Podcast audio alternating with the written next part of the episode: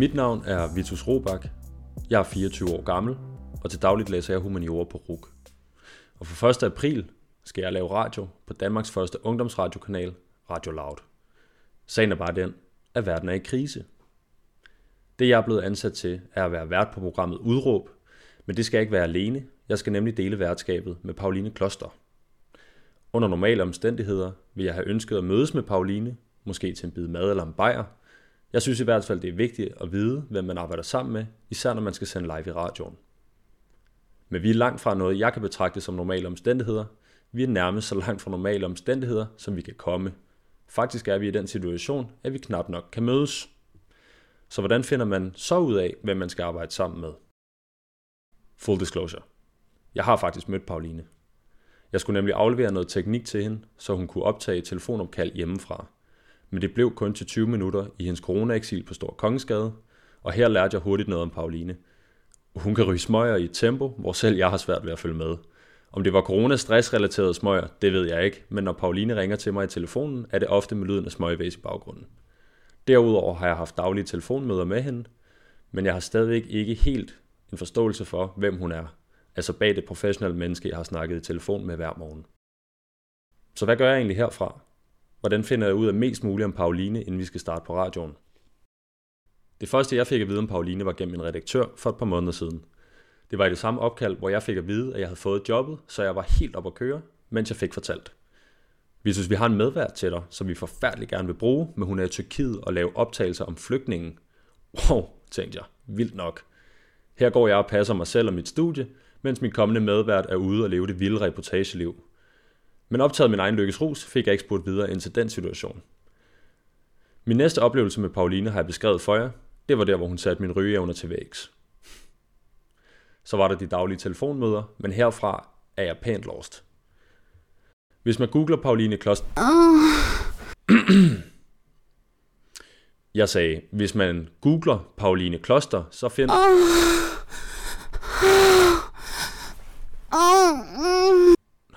Det var da utroligt. Da jeg googlede Pauline Kloster første gang, kunne jeg hurtigt konstatere én ting. Pauline er helt vildt dygtig til at lave podcast. Stønnen I lige hørte er fra hendes podcast-succes Hendes Jul. Noget af det sjoveste og mest grænseoverskridende podcast, jeg nogensinde har hørt. Pauline beskriver det selv som grænselandet mellem public service og porno. Kort forklaret har Pauline inviteret sig selv ind i sin venindes soveværelse. En veninde, som i fem afsnit afprøver sexlegetøj, indtil hun når klimaks, både i berettermodellen, men også helt bogstaveligt. Igen tænkte jeg, vildt nok. Her er en person, der forstår at lave et fedt greb. Kan vide, hvad jeg ellers skal finde på nettet. Det viser sig, at Pauline også har lavet nyhedshistorier for Lori. En blanding af reportage og dybdegående interviews. Hmm. Nu kunne jeg måske godt tænke mig, at det blev lidt mere personligt. Så jeg har spurgt Pauline, om ikke jeg må ringe til en af hendes venner, for at høre, hvem Pauline er bag ved Google-søgninger og lyden af onani. Men her går min plan lidt i vasken. Min originale plan var at interviewe Paulines veninde, og derefter Pauline med den nye viden, jeg havde fået fra veninden. Men sagen er den, at mens jeg laver præsentation af Pauline, skal hun også lave en om mig. Og hun er kommet hurtigere ud af starthullerne, end jeg er. Så midt i, jeg sidder her og siger det her, bliver jeg afbrudt, for nu kommer Pauline på besøg og skal interviewe mig. Under interviewet opstår en fed energi, så jeg beslutter mig for at interviewe Pauline, mens jeg har hende og den specielle stemning, der var opstået under hendes interview af mig. Fordi jeg kan faktisk også godt lide at komme derud, hvor jeg øh, ikke har kontrol, men måske mere på sådan et følelsesmæssigt plan. Og det er måske i virkeligheden her, det er på sin plads at fortælle, at der selvfølgelig ikke er lavet nogen interviews med mindre end to meters afstand, gerne mere, og i øvrigt er mange interviewsene skudt på telefonen. Vi har altså ikke løbet nogen risiko. Efter at Pauline havde interviewet mig, var det nærmest som om, at det var for banalt at stille spørgsmål om livretter og yndlingsbands. Men skulle I være interesseret så? Det er indisk. Og Anthony and the Johnsons.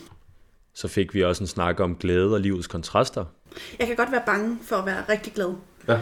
Fordi jeg ved, at når jeg er der, så kan det kun gå en vej, og det er ned ad bakke. Hvor jeg, omvendt, så, så, kan jeg, så føler jeg, at vreden giver mig faktisk en anden sådan, en fremtidsanskuelse, som kan være ret positiv. Og selvom det måske kan være en smule unfair, så dristede jeg mig trods alt til at spørge. Hvad mener I med lyd?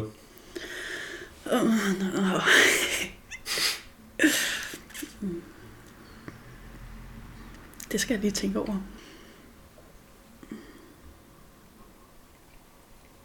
Jeg har, jeg har ikke noget godt svar lige nu. Altså lige, lige nu, øh, så er det vel at have det så godt som... Nej. Jeg tror godt, jeg ved det. Ja. Jeg kender en sandhed. Hvad er det for en sandhed? det vil jeg meget gerne høre. Ja, ikke altså? Jo. Fordi det er noget, der gør dig rigtig irriteret. Ja. Men øh, nej, jeg, jeg tror, jeg synes, at øh, i, hvert fald det, der er formålet med mit liv, det er at gøre, prøve at gøre verden til et lille smule bedre sted at være. Ja. Hvordan skulle det provokere nogen som helst? At det er defineret. Det er defineret. Ja, altså det, det er sådan, at så, så er det, og jeg kan ikke sige, at det ikke kommer til at ændre sig, fordi måske når jeg får børn og sådan noget, så, kom, altså, så bliver det det vigtigste Ja. i mit liv. Ja. Men lige nu er det at, at påvirke øh, min, mine omgivelser til at være et smule bedre sted. Konteksten for de her interviews er jo, at vi skal lave præsentation af hinanden. Men ret hurtigt kom snakken til at handle om selvbillede, selvforståelse og selvopfattelse. For hvem er i virkeligheden bedst klædt på til at fortælle noget om, hvem man er? Det er sat på en spids, men er det ligegyldigt for dig, øhm, om min opfattelse af dig ikke går i spænd med dit selvbillede? Nej. Mm. Øhm. Nej, det er ikke ligegyldigt, men det er ikke noget, der kan få mig helt op af stolen. Eller sådan, jeg kan blive, jeg kan blive lidt forundret, eller sådan, og tænke sådan, det er lige godt satans, at øh, du sagde øh, som noget af det første om mig, at du, du synes, jeg var sådan lidt musset. Tale med sådan en lille pigestemme. Det Pauline nok refererer til, er, at jeg efter at have hørt hendes podcast, hendes jul, kaldte hendes stemme luftig og uskyldig. Og øhm, der tænkte jeg bare, det var, det var da lige godt satans, at det er det indtryk, jeg efterlader. Fordi det er ikke sådan, jeg opfatter mig selv. Nej. Øhm, så så, så der, der er et clash, men jeg synes egentlig, det er et meget sjovt clash. Three is a magic number. Yes, it is. Det er Anna. En af dem, der har brugt de sidste 10 år af sit liv på at opfatte Pauline, både tæt på og langt fra, er hendes veninde Anna. Jeg er en af Pauli- Paulines rigtig gode veninder. Anna, hvad, hvad har Pauline fortalt dig? Ikke noget? Fedt. Det er nemlig fedt, for jeg ringer til Anna med en skjult dagsorden. Jeg vil prøve at se, om Annas opfattelse og billede af Pauline i virkeligheden nok ikke står noget tættere på Paulines egen opfattelse af sig selv, end min sådan relativt udefra kommende opfattelse. Her er Anna. Jeg tror, Paulines mening med livet er at, øh, at stille sig kritisk over for livet, stille sig kritisk over for mennesker, over for normer og, øh, og fortælle de vigtige historier. Jamen, Pauline, hun går meget øh, kritisk til verden og øh, stiller spørgsmålstegn ved alting. Og her er Pauline. Jeg bliver vildt stødt på manchetterne over, at jeg ikke kan købe en dåse flåede tomater, uden øh, at det er slaver, der har produceret den. Øh, jeg, jeg, jeg, har- jeg hader faktisk øh, meget af den her verden, vi lever i. Og det, det gør mig vildt sur. Og det, det kan zoomes helt ind til at være de små ting i hverdagen. Og det kan øh, zoomes ud. Når det er sagt, så er jeg ret, øh, altså et, et glad og positivt menneske, fordi at jeg vælger det. Så bad jeg Pauline om noget, der var en anelse banalt. Pauline, i et ord, Ja, en overskrift. en overskrift. Øh, du, du, du, du, du, du, du. Jamen, jeg er simpelthen for dyb, så du kan fange det i et ord. Nej. Så overskriften er, jeg er simpelthen for dyb, så du kan fange det. Åh, oh, modtaget. Ej, jeg kan da godt prøve. Altså, det, jeg, jeg ved bare ikke lige, hvad jeg skal sige til det. øh, nysgerrig. Det var måske i virkeligheden et åndssvagt spørgsmål, så da jeg snakker med Anna, får jeg det omformuleret en lille smule. Hvordan går Pauline til livet? Øhm, hun er også øh, hun går nysgerrig til det. Øhm, og det er også måden, hun fortæller historier på. Det må man vel kalde to for to.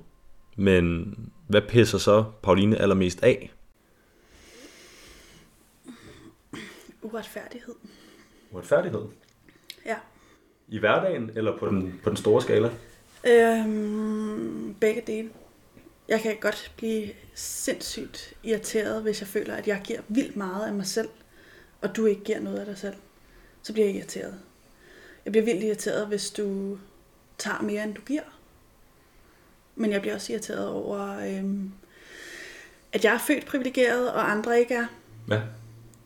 Øhm, det bliver også helt vildt stødt på manchetter, når Og det er jo så nu, at the million dollar question kommer. Er Pauline uskyldig? Anna, er Pauline uskyldig? Nej, det vil jeg ikke sige, hun er. Hun, øh, Paulina er ikke uskyldig. Hun er, øh, hun kan måske virke sådan, øh, men har også øh, virkelig levet livet og, øh, og på godt og ondt. Så på trods af, at jeg måske havde fået det med uskylden galt i halsen, så kan det jo gå sådan, at man satte sig op efter at lære et menneske at kende, og faktisk gjorde det. I hvert fald nok til en start. Jeg håber i hvert fald, at jeg ikke var den eneste, der lærte noget om Pauline Kloster i dag. Selv tak. Tak fordi du være med.